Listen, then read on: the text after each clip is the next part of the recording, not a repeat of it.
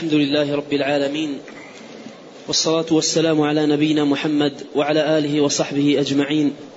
أما بعد فيقول شيخ الإسلام أحمد بن عبد الحليم بن عبد السلام بن تيمية رحمه الله تعالى في العقيدة الواسطية وقوله صلى الله عليه وسلم لا تزال جهنم يلقى فيها وهي تقول هل من مزيد حتى يضع رب العزة فيها رجله وفي رواية عليها قدمه فينزوي بعضها إلى بعض فتقول قط قط متفق عليه. الحمد لله رب العالمين وأشهد أن لا إله إلا الله وحده لا شريك له وأشهد أن محمدا عبده ورسوله صلى الله وسلم عليه وعلى آله وأصحابه أجمعين. أما بعد فهذا حديث من أحاديث الصفات وفيه ثبوت صفة من صفات الله الذاتية.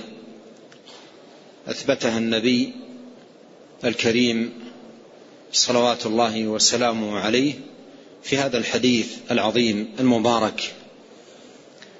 وهو حديث كما قال شيخ الإسلام ابن تيمية رحمه الله تعالى مستفيض عن رسول الله صلى الله عليه وسلم تلقته الأمة بالقبول. وهو حديث عظيم يبين موقفا عظيما وعصيبا يكون يوم القيامة يتعلق بجهنم دار العذاب التي أعدها الله سبحانه وتعالى عذابا لمن أسخط الله عز وجل ولم يقم بما خلقه الله سبحانه وتعالى لأجله وأوجده لتحقيقه. والله عز وجل خلق جهنم أعاذنا الله جميعا منها دارا للعذاب والنكال ووعدها سبحانه وتعالى أن يملأها. وعدها ووعده حق جل شأنه وعدها أن يملأها. قد قال الله تعالى في القرآن ولكن حق القول مني لأملأن جهنم من الجنة والناس أجمعين. فالله سبحانه وتعالى وعد النار بأن يملأها وأن تمتلئ بأهلها لا بغيرهم. ولهذا أيضا ورد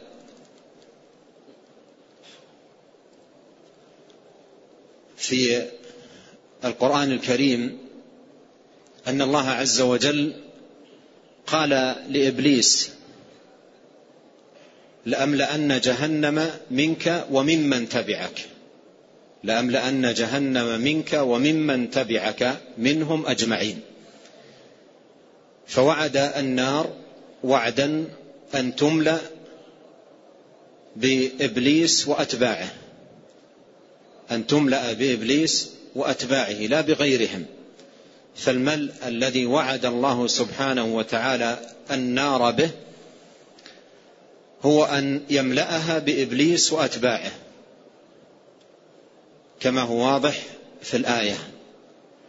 ولو أدخل فيها خلق تملأ به النار لم تكن ملئت بإبليس وأتباعه كما وعدت. لم تكن ملئت بإبليس وأتباعه كما وعدت. فالله سبحانه وتعالى وعدها أن يملأها من الجنة والناس من أتباع إبليس. وهي دار عذاب. والله سبحانه وتعالى لا يظلم أحدا. فلا يدخل دار عذابه إلا من كان بهذه الصفة من أتباع إبليس.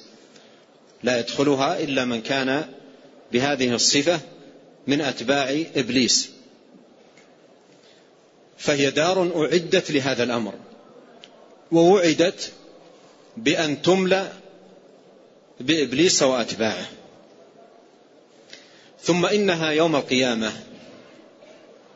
من سعتها وعظم عمقها وكبرها وكبرها يلقى فيها ويلقى فيها ويلقى فيها ولا يزال يلقى فيها ولا تمتلئ ووعدت بأن تمتلئ وأن تملأ بإبليس وأتباعه فيلقى فيها إبليس وجميع أتباعه من الجنة والناس يلقون فيها أجمعين وهي لم تمتلئ بعد لا تمتلئ بهم. ووعدها الله سبحانه وتعالى أن يملأها.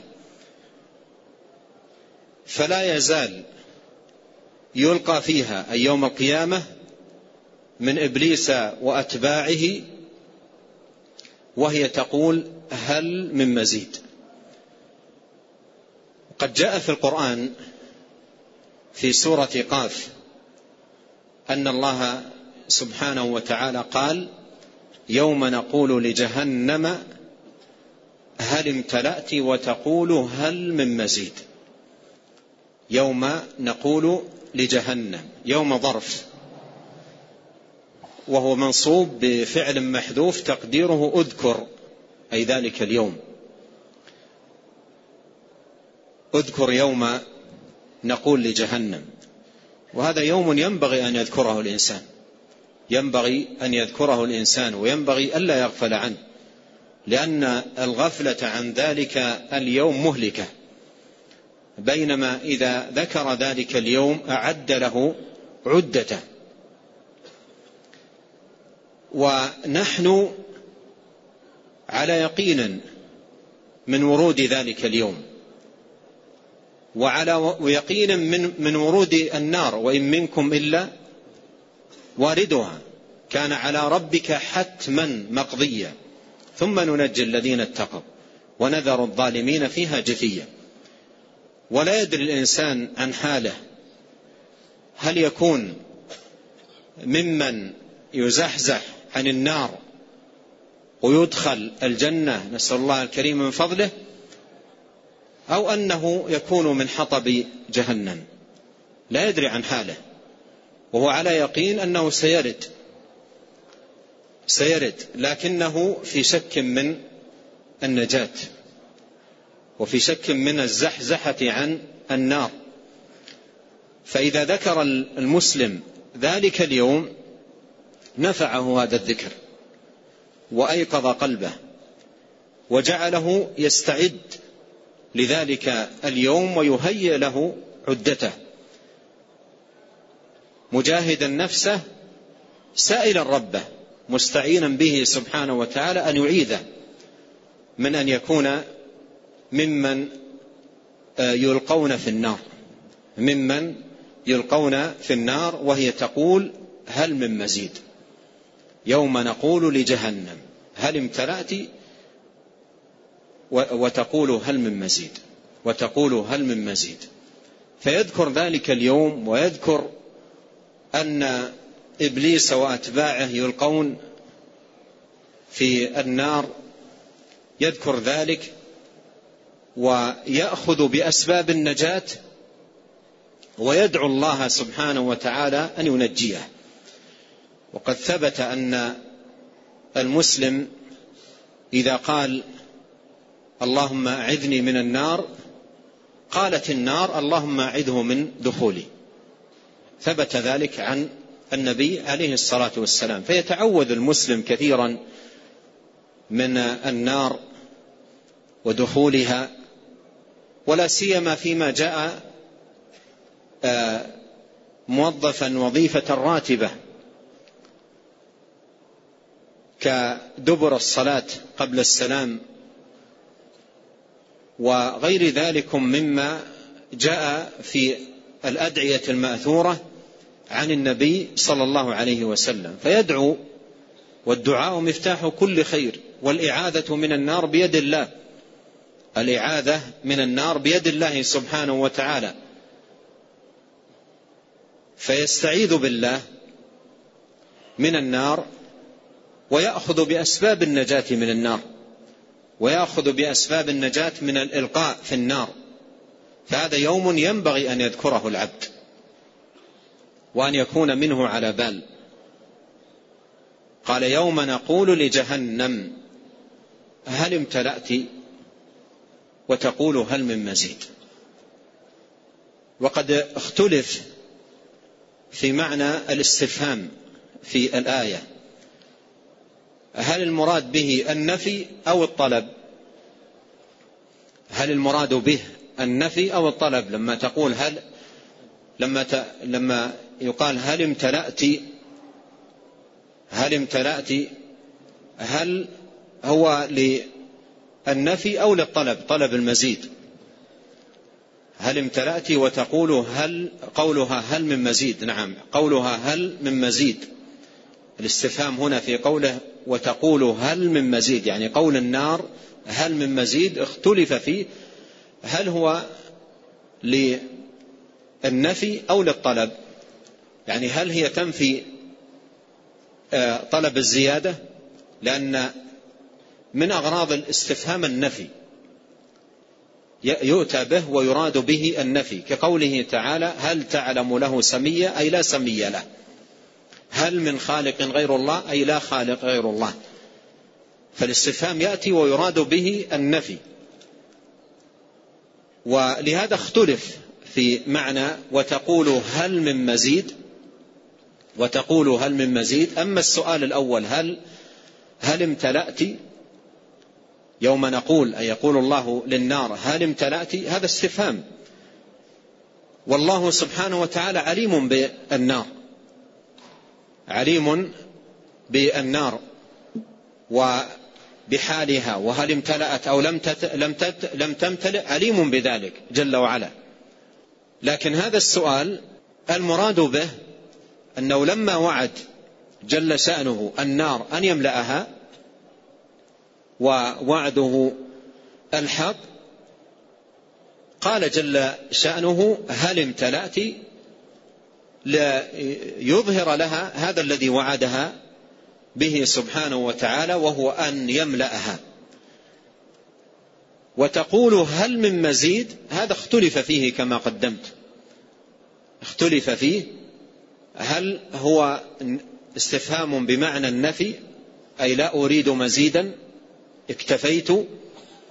لا أريد مزيدا لا أريد زيادة. أو هو للطلب؟ أو هو للطلب أي تطلب المزيد. والصحيح الذي لا ريب فيه أنه للطلب. والحديث الذي بين يدينا مفسر للآية.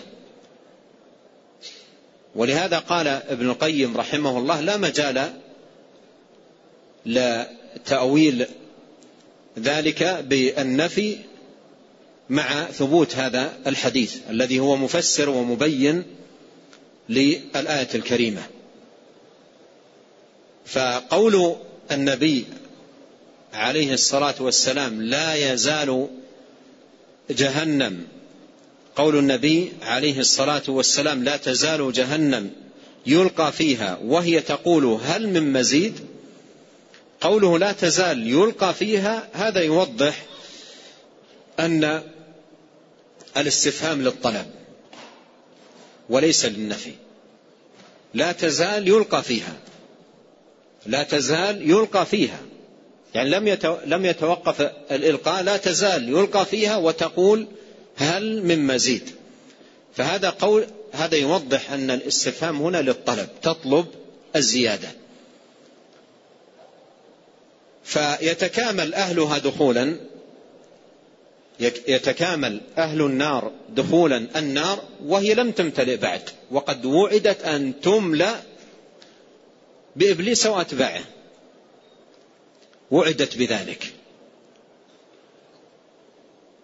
قال عليه الصلاة والسلام لا تزال جهنم يلقى فيها وهي تقول هل من مزيد؟ أي تطلب الزيادة.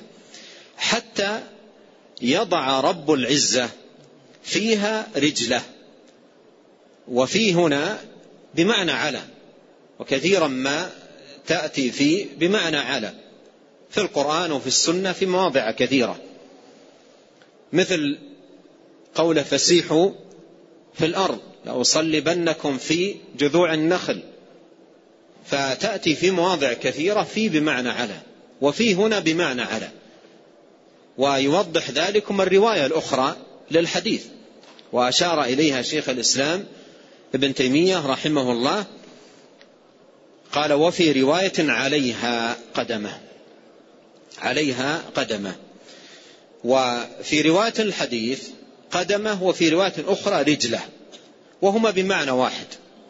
الرجل والقدم معناهما واحد. الرجل والقدم معناهما واحد وهو معنى معروف لا يجهل حتى يضع عليها قدمه حتى يضع في رواية حتى يضع رب العزة فيها رجلة وفي رواية عليها قدمه. قال فينزوي. بعضها إلى بعض. ومعنى ينزوي أي ينضم. ينضم بعضها إلى بعض تلتئم بعضها على بعض. فتمتلئ لا ليس بشيء وضع فيها فامتلأت به وإنما تمتلئ بانضمام بعضها إلى بعض.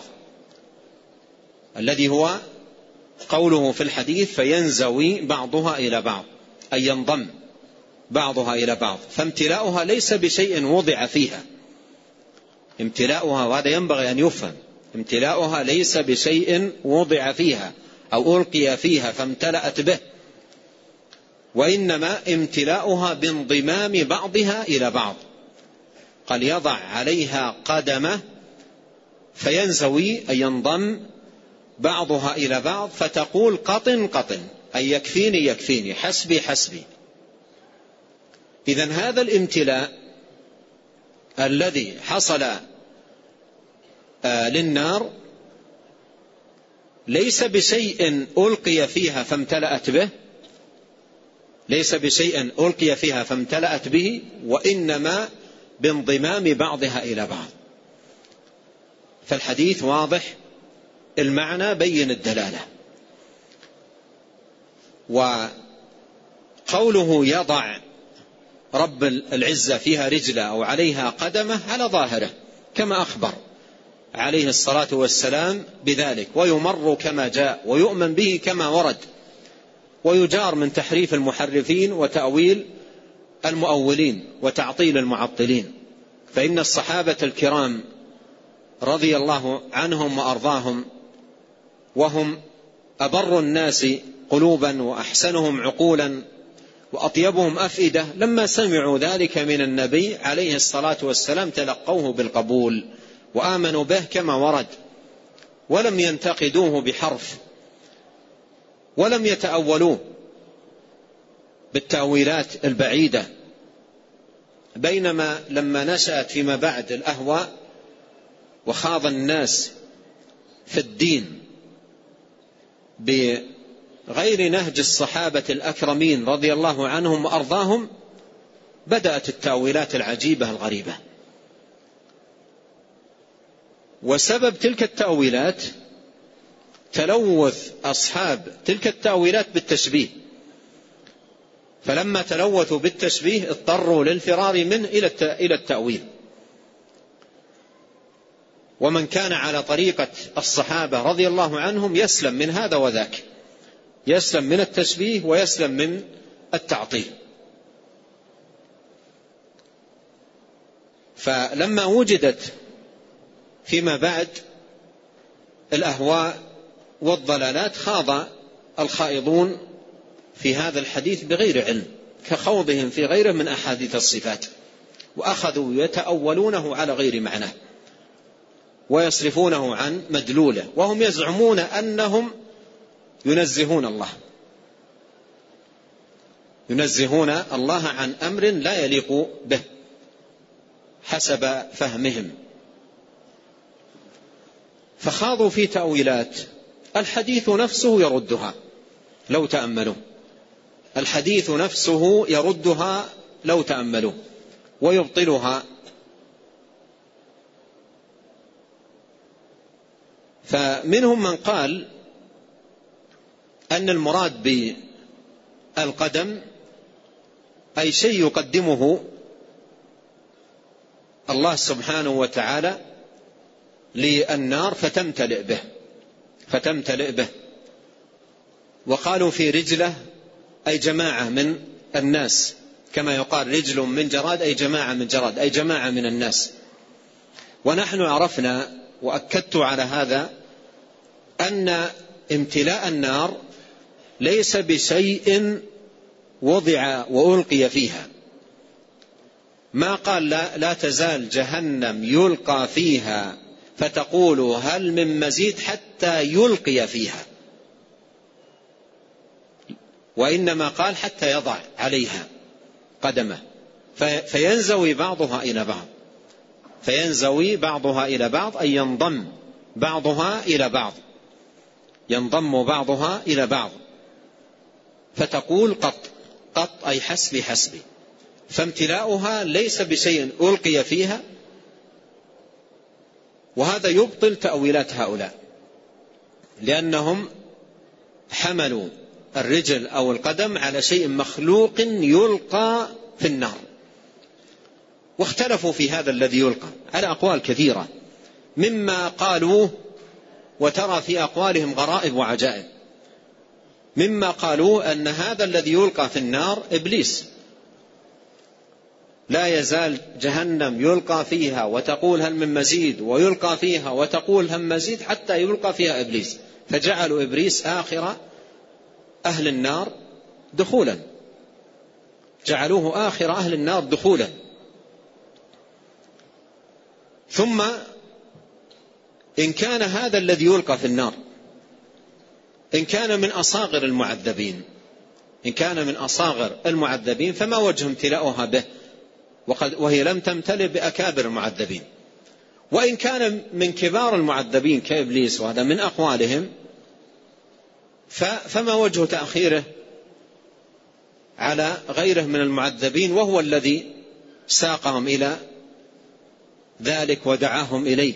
ثم يؤخر عنهم ويكون آخر من يلقى في النار. ثم في الحديث قال فينزوي بعضها إلى بعض. لم ليس في الحديث أنها امتلأت بشيء ألقي فيها وإنما امتلأت بانزواء بعضها إلى بعض. بانزواء بعضها إلى بعض. ثم إنه في الحديث قال يضع عليها قدمه ولم يقل يلقي فيها. وفرق بين يضع عليها وبين يلقي فيها. الوضع ليس هو الإلقاء. يضع عليها قدمه. فالحديث نفسه يبطل تأويلات هؤلاء المتأولين وتخرصات هؤلاء المتخرصين وظنونهم و والظنون الباطلة التي هم عليها. والحديث فيه إثبات الرجل صفة لله وهي من صفات الرب. سبحانه وتعالى الذاتية. وقد صح عن ابن عباس رضي الله عنهما أنه قال الكرسي موضع القدمين. وثابت عنه رضي الله عنه وأرضاه وله حكم الرفع لأن هذا ليس مما يقال بالرأي ولا مجال للاجتهاد فيه أمر غيبي. فالله سبحانه وتعالى له قدمان تليق بجلاله وكماله وعظمته سبحانه وتعالى والقول فيهما كالقول في اليدين. وقد قال الله سبحانه وتعالى كما سبق أن مر معنا بل يداه مبسوطتان. وقال ما منعك أن تسجد لما خلقت بيدي؟ فالقول في القدمين كالقول في اليدين. الباب واحد. ما ثبت في السنة مما أثبته الرسول الكريم عليه الصلاة والسلام لربه جل شأنه نثبته. ونؤمن به كما جاء. ونقر به كما ورد. القول في أحاديث الصفات كالقول في آيات الصفات. فنثبت لله سبحانه وتعالى القدمين كما يدل على ذلك هذا الحديث ويدل على ذلك الأثر الذي عن ابن عباس آه، رضي الله عنهما ونقول في فيهما كما مر معنا في آيات الصفات فالباب واحد والقول فيها واحد. ثم إن قوله يضع عليها قدمه وفي لفظ فيها رجله ليس في هذا كما يتوهمه أهل الباطل وأهل الضلال أن شيئا من الرب تعالى الله عما يقولون يدخل النار ثم يستدلون على ذلك في رد مدلول الحديث لو كان هؤلاء آلهة ما دخلوها. فهذا كلام في غير محله وتوهم من هؤلاء وإساءة فهم للحديث. فليس في في في هذا هذا المعنى الذي فهموه.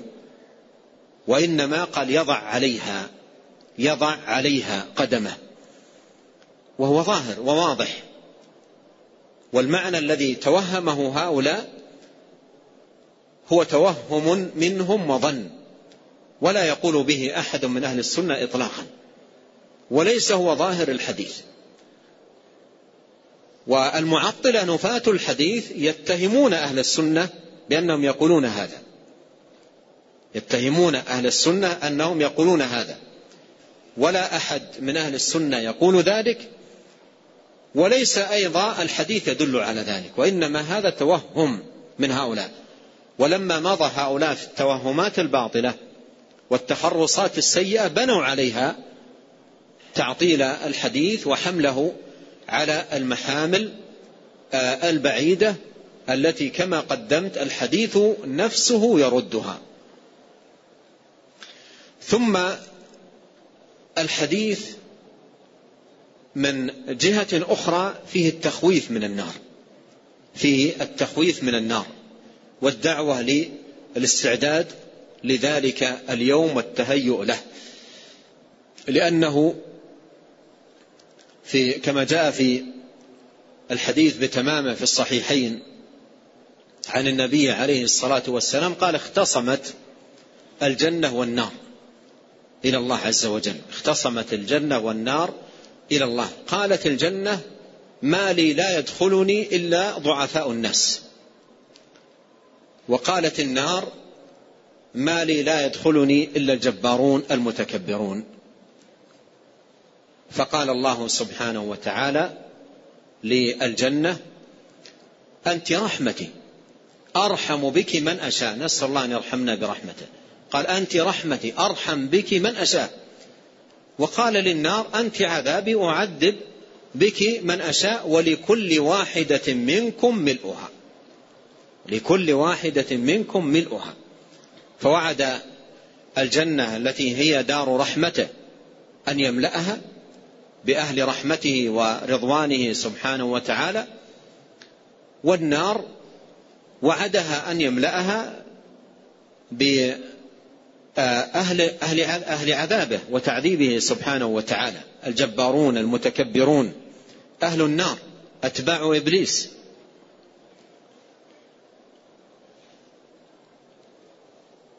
قال بعد ذلك ولا تزال جهنم.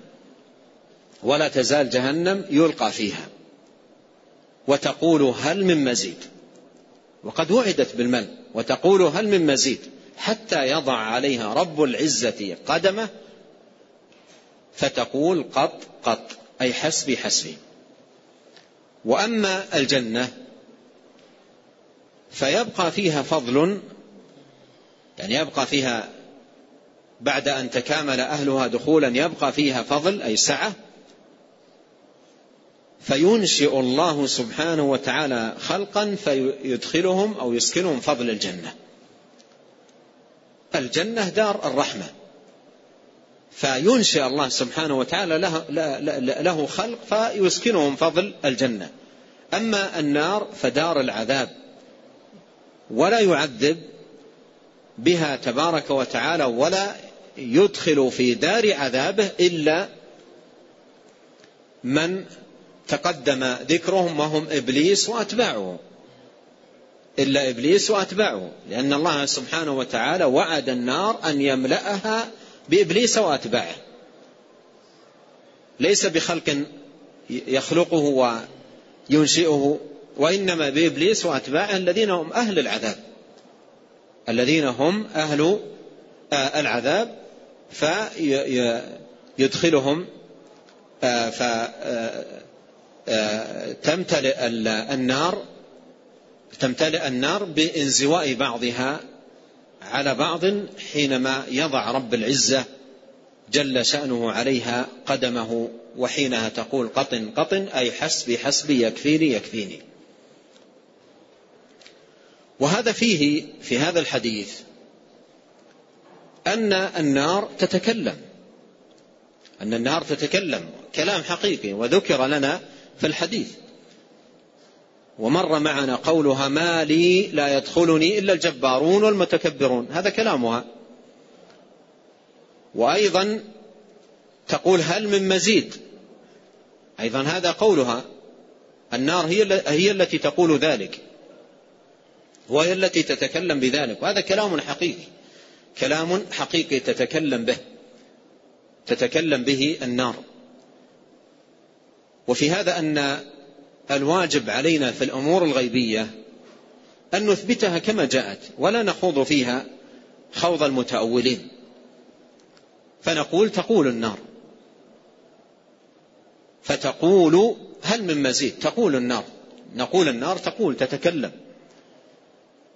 وأيضا ترى إذا رأتهم من مكان بعيد سمعوا لها تغيظا فهي ترى وتتكلم وتغتاظ فيها غيظ على أهلها هذه كلها أوصاف كلها أوصاف ثابتة للنار فنثبتها ونؤمن بها. ومعرفة أوصاف النار وكذلك أوصاف الجنة من من الأمور المهمة جدا التي معرفتها والعلم بها فيها إحياء للقلوب وإيقاظ للغافل. فالنار ترى أهلها ترى أهلها وتغتاظ. سمعوا لها تغيظا وزفيرا.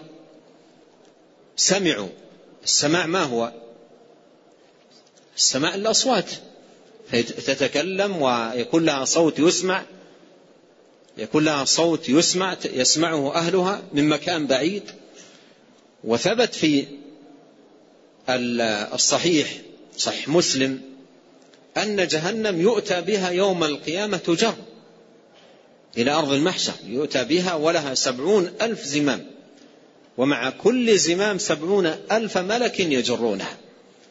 ومع كل زمام سبعون ألف ملك يجرونها يأتون بها جرا سحبا بأزمتها تجر وعددها سبعون ألف وكل زمام معه سبعون ألف من الملائكة يجرونها. فإذا رأت أهلها من مكان بعيد سمعوا لها تغيظا.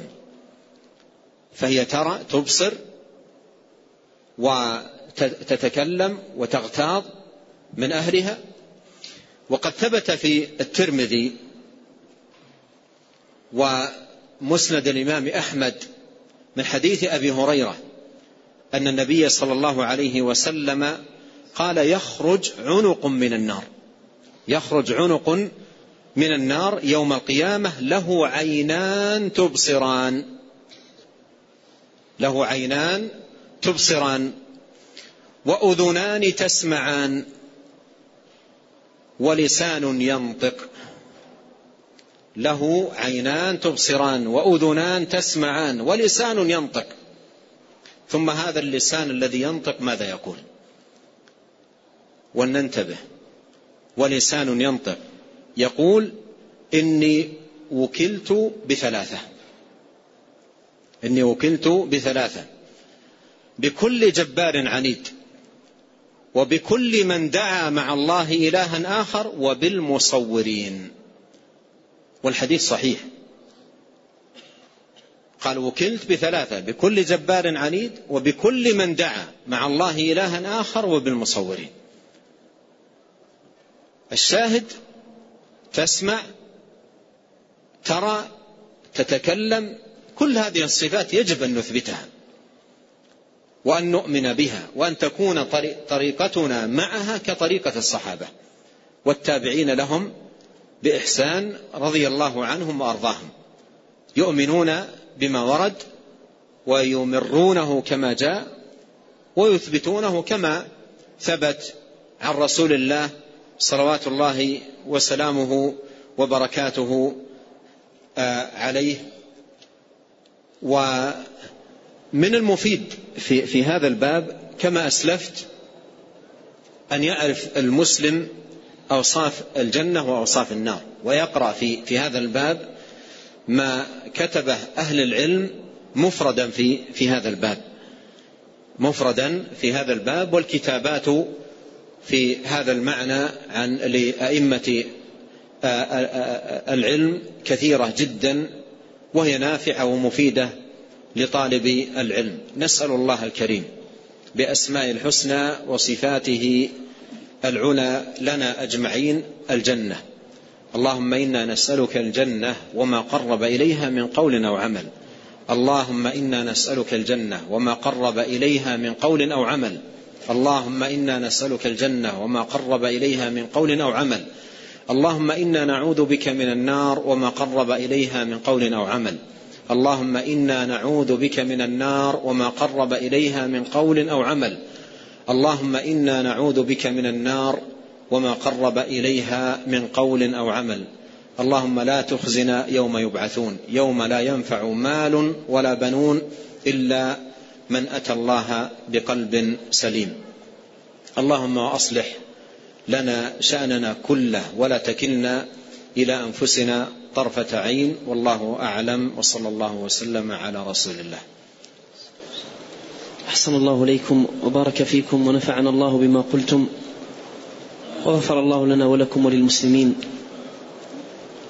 يقول هذا السائل كيف نجمع بين قول ابن عباس رضي الله تعالى عنهما الكرسي موضع القدمين وبين ما نقله شيخ الإسلام عنه من تفسير الساق بالشدة في قوله تعالى يوم يكشف عن ساق وهل الساق هي القدم أم هما متغايران؟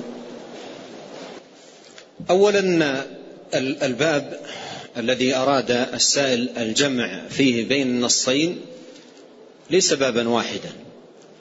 فقوله يوم يكشف عن ساق يوم يكشف عن ساق الساق ليست هي القدم حتى يقال كيف يجمع بين آه، آه، الآية وقول ابن عباس رضي الله عنهما أيضا تفسيره للآية. وقوله يوم يكشف عن ساق الساق هنا جاء نكرة واختلف أهل العلم في معناه. هل المراد به الشدة أو المراد به الساق الذي هو صفة الله سبحانه وتعالى؟ لكن الذي ثبت في الصحيحين عن نبينا عليه الصلاة والسلام خرج مخرج التفسير للآية. خرج مخرج التفسير للآية. فقال صلى الله عليه وسلم يكشف ربنا عن ساقه. فأضافه إلى الله سبحانه وتعالى. فكان بذلكم بيانا بينا أن المراد بالساق أي التي الساق التي هي صفة الله جل شأنه. نعم. أحسن الله إليكم. يقول هل يدخل في المصورين التصوير المعروف في وقتنا هذا؟ التصوير المعروف في وقتنا هذا في قول كثير من أهل العلم أنه داخل في المنهي عنه. داخل في المنهي عنه. والواجب على الإنسان أن يحذر منه. والنصوص التي جاءت في الوعيد على التصوير ليست نصوصا هينة بل فيها عقوبات. قال إن من أشد الناس عذابا يوم القيامة المصورين. وجاء اللعن جاءت فيه عقوبات ووعيد شديد على هذا العمل. فينبغي على المسلم أن يحذر من ذلك وألا يكون تعامله معه إلا في حدود الضرورة.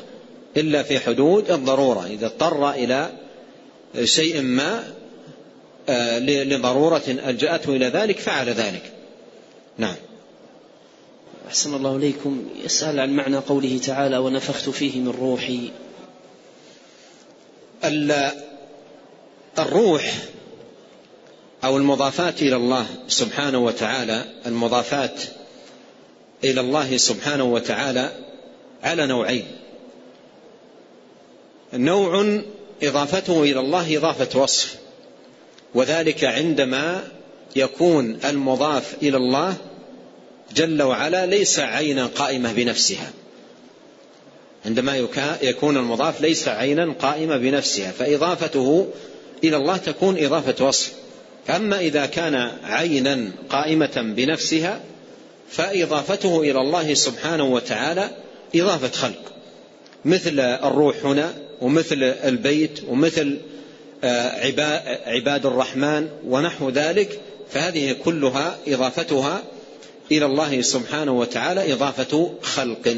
نعم. أحسن الله إليكم. يسأل هل النفي جار في الأسماء كما هو جار في الصفات؟ أسماء الله سبحانه وتعالى منها أسماء دالة على معاني ثبوتية. الرحيم الرحمة العليم العلم السميع السمع. وهكذا. وهناك أسماء لله جل وعلا دالة على التنزيه دالة على النفي. نفي النقائص عن الله ونفي آه، ما لا يليق بالله سبحانه وتعالى عن الله. فهي أسماء للتنزيه كالقدوس والسبوح والسلام ونحوها من الأسماء. نعم. أحسن الله إليكم. يقول الوارد بالتثنية هو لفظ القدمين فهل يصح ذا قول يقول إيش؟ الوارد بالتثنية هو لفظ القدمين فهل يصح القول في الرجلين كذلك؟ نعم. لأنهما بمعنى واحد. لأنهما بمعنى واحد. نعم. أحسن الله إليكم يسأل هل ثبت أن الحق من صفات الله تعالى؟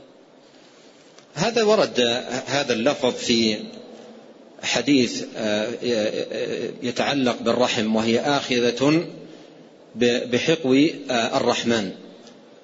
أو كما جاء في آه، الحديث عن رسول الله صلوات الله وسلامه عليه. والحق معناه معروف في اللغة. نعم. أحسن الله إليكم. يسأل عن المعز هل هو من أسماء الله؟